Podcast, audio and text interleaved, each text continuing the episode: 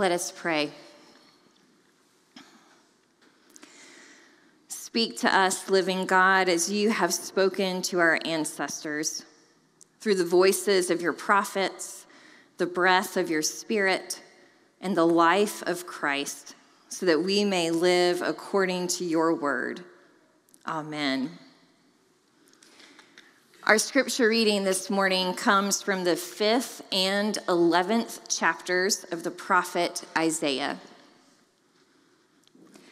I will sing for my beloved my love song concerning his vineyard. My beloved had a vineyard on a very fertile hill. He dug it and cleared it of stones and planted it with choice vines. He built a watchtower in the midst of it and hewed out a wine vat in it. He expected it to yield grapes, but it yielded rotten grapes.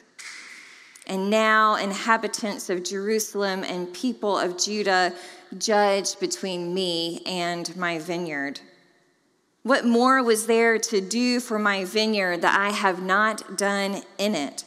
When I expected it to yield grapes, why did it yield rotten grapes? And now I will tell you what I will do to my vineyard. I will remove its hedge, and it shall be devoured. I will break down its wall, and it shall be trampled down. I will make it a wasteland. It shall not be pruned or hoed, and it shall be overgrown with briars and thorns. I will also command the clouds that they rain no rain upon it. For the vineyard of the Lord of hosts is the house of Israel, and the people of Judah are his cherished garden. He expected justice, but saw bloodshed, righteousness, but heard a cry. A shoot shall come out from the stump of Jesse and a branch shall grow out of his roots. The Spirit of the Lord shall rest on him, the Spirit of wisdom and understanding, the Spirit of counsel and might, the Spirit of knowledge and the fear of the Lord. His delight shall be in the fear of the Lord. He shall not judge by what his eyes see or decide by what his ears hear but with righteousness he shall judge for the poor and decide with equity for the oppressed of the earth. He shall strike the earth with the rod of his mouth, and with the breath of his lips he shall kill the wicked. Righteousness shall be the belt around his waist, and faithfulness the belt around his loins. Holy wisdom, holy word, Thanks be to God. Love songs enchant us. Concise stories with sharp words, love songs pull us into the depth of emotions experienced within relationships. The tender preparations inherent to the early stages of creating something new the hopeful expectations for beautiful and life giving growth, the haunting anger when those expectations do not come to fruition, the confusion about what went wrong, and the desire to break it all down.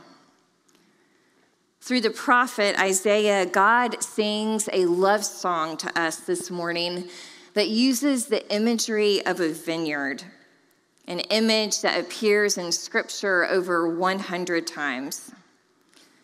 Isaiah sings of God's careful preparations for this vineyard the tilling of the land, the clearing of stones, the planting of choice vines, the building of a watchtower and a winepress preparations that echo the creation story found in the second chapter of Genesis, in which God plants a garden. God is a gardener, and we are God's delightful planting.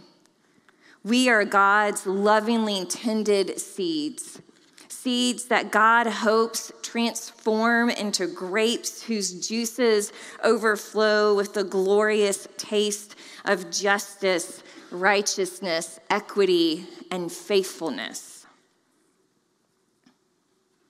After the opening verses, Isaiah's song quickly moves to the bridge, to that musical moment in which a song's meaning shifts.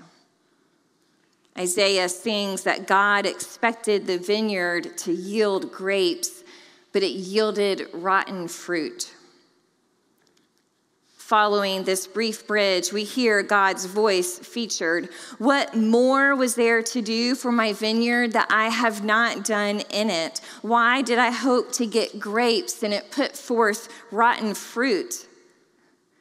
We hear an exasperated and sorrowful God sing to us, I gave you everything you needed to embody my hopes and vision. What happened? God's words push us to claim our painful present reality and to confront our role in God's shattered expectations and broken heart. Instead of a vineyard, there is a wild field. Instead of justice, there is bloodshed. Instead of righteousness, there are screams. The ingenious wordplay found in Isaiah's Hebrew shows how easy it is for us to slip between justice and bloodshed and righteousness and screams. Instead of mishpat, there is mishpak. Instead of zedakah, there is za'akah. We are heartbreakingly close, yet so far from living in the ways God desires for us, the ones whom God creates and tenderly plants in this world, the ones for whom God spares no effort to create an environment conducive to success.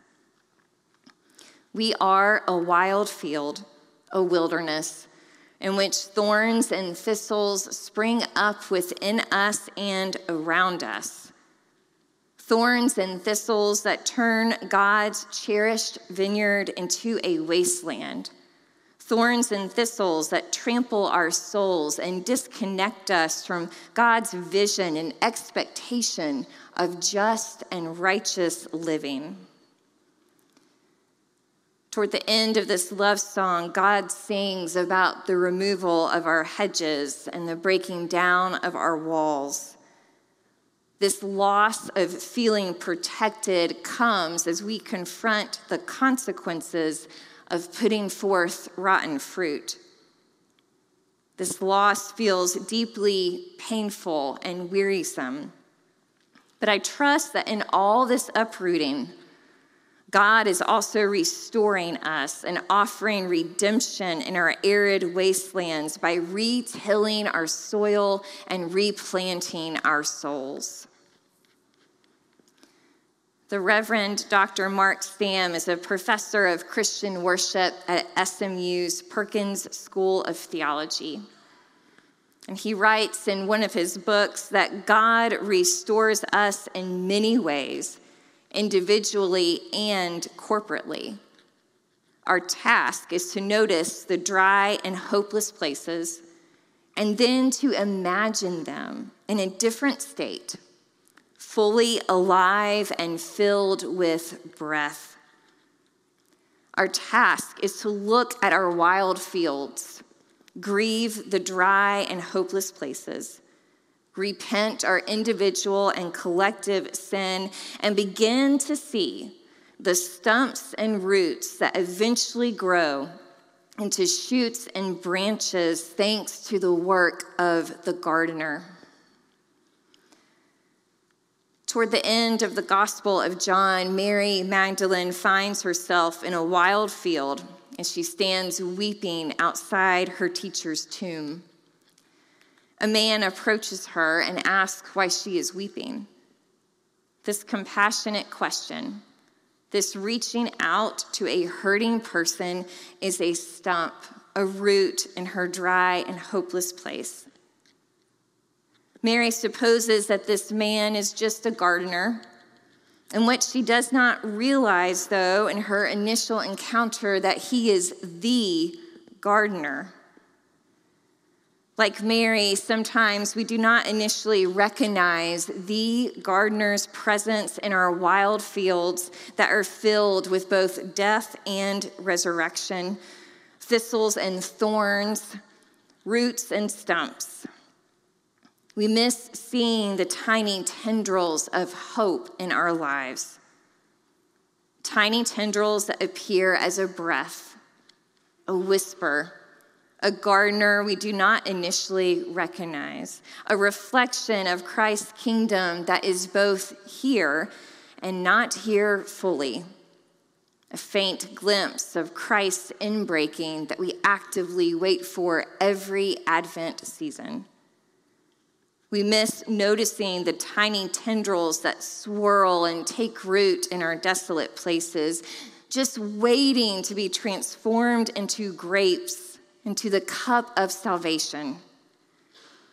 Tiny tendrils of the true vine who breathes into us a spirit of wisdom and insight, of counsel and valor of knowledge of God's vision for justice and faithfulness.